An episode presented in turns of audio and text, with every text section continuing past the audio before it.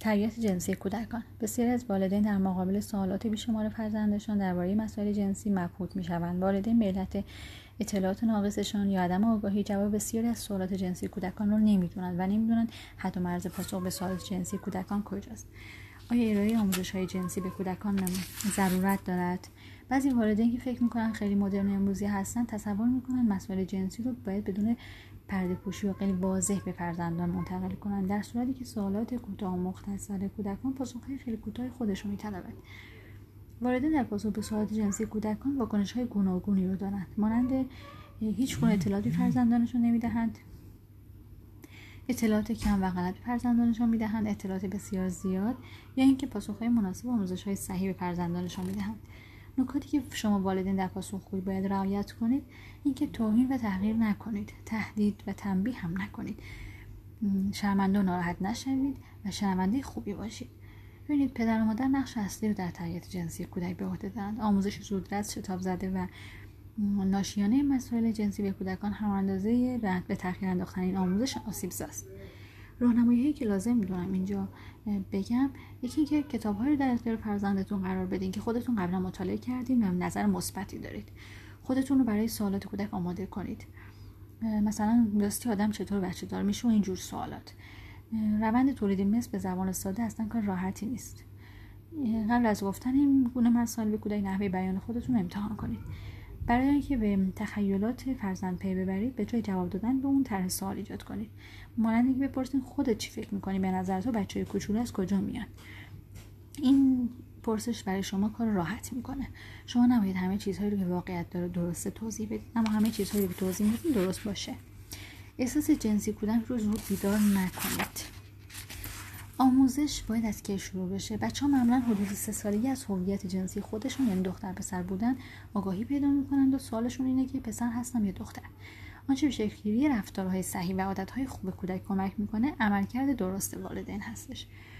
نباید از بیداری جنسی زودرس کودکان استقبال کنیم. البته این به این معنا نیست که بخوایم کودک رو در رابطه با اعضای بدن خودش قافل داریم نگه داریم.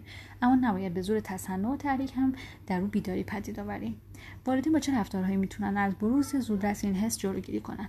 به دو روش. یکی اینکه مراقبت هایی که والدین با در مورد روابطشان با هم داشته باشن هم روابط زناشویی محافظه کارانه و مراقبت هایی که در رابطه با فرزندانشون باید پیش بگیرن. مثل کنترل غیر مستقیم تماشای تلویزیون و برنامه های ماهواره‌ای که بیشترین تاثیر رو برای الگوگیری داره. شناخت ما از رابطه جنسی به تصاویر ذهنی و احساساتی باز میگردد که به طور ناخودآگاه در دوران کودکی شکل می‌گیره. مثلا هر دختری زنانگی رو به نوعی برای خودش معنی می‌کنه. این معنی به تصویری که او از خود دارد بستگی دارد. اگر در خانواده که زندگی می‌کنه زن به عنوان یه موجودی در رنج و قربانی باشه مفهوم زنانگی برای مفهوم خوبی نخواهد بود. می توان گفت مناسب ترین زمان برای آموزش مسائل جنسی کودک زمانی است که خودش اولین سوال رو مطرح کنه. در این هنگام حس کنجکاویش برانگیخته شده و باید از اون استفاده کنیم. اما تجربه نشون داده کودکانی که در روستا زندگی می‌کنند و شاهد فعالیت های تولید مثل و تولد حیوانات بودن سالات کمتر از والدین خود می‌پرسند. در اینجا چند نکته رو می‌ذاریم. رسیدگی بیشتر پدر فرزند پسر پوشش مناسب در زمان حضور کودک یعنی نپوشیدن لباس های بدن نما. هنگام حمام کردن لباس مناسب بپوشید. هنگام شستشوی بدن کودک حداقل دستکاری ناحیه تناسلی انجام بشه. اجتناب وکیل از ایجاد رابطه زناشویی در محیطی که امکان حضور کودک وجود دارد. با تشکر موفق باشید.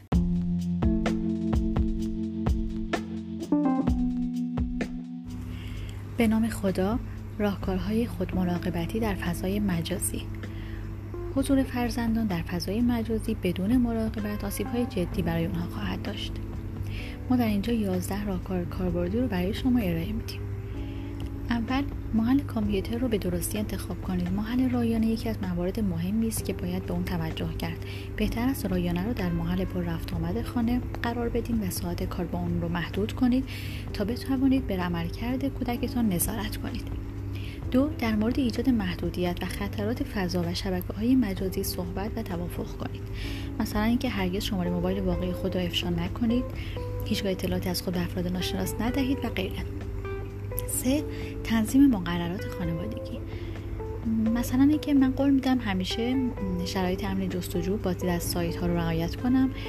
قول می‌دهم که اگر فردی از من درخواستی داشت که در این توافق آورده نشده قبل از قبول آن با والدین مطرح کنم. چهار استفاده مشترک از رایانه اینترنت. پنج نرم افزارهای امنیتی نصب کنید. همیشه از نرم افزارهای امنیتی استفاده کنید و کودکان خود را ملزم کنید در زمان کار با رایانه و اینترنت از آنها استفاده کنند. شش از نرم افزارهای مراقبت خانوادگی استفاده کنید. بسیار از نرم افزارها دارای سیستم های مراقبت خانوادگی هستند ولی در صورتی که نرم افزاری دارید که این قابلیت را نداره می‌تونید از نرم افزارهایی که برای جبران این کاستی ایجاد شده استفاده کنید. هفت بیاد داشته باشید افرادی که در اینترنت ملاقات می‌کنند غریبه هستند کودکان به سرعت با افرادی که با آنها ارتباط برقرار می‌کنند احساس صمیمیت می‌کنند و پس از مدتی به آنها وابسته می‌شوند برای جلوگیری از این موضوع همیشه به خود یادآوری کنید که افرادی که در اینترنت با آنها ارتباط برقرار می‌کنند غریبه و نباید به آنها اطمینان کرد 8. رمز عبور مناسب انتخاب کنید 9. ایجاد دسترسی های مختلف در کامپیوتر ده نرم افزارهای امنیتی و سیستم خود را چک کنید که همیشه به روز باشه. یازده پیگیر و مطلع باشید. هرچی دانش شما تو این زمینه بیشتر باشه شما در امنیت بیشتری قرار دارید. فراموش نکنید که افراد ناباب مدام به فکر پیدا کردن راههای جدیدتر هستند. پس با جستجو در اینترنت و مطالعه سایت های آموزنده اطلاعات خود را بروز کنید. با تشکر موفق باشید.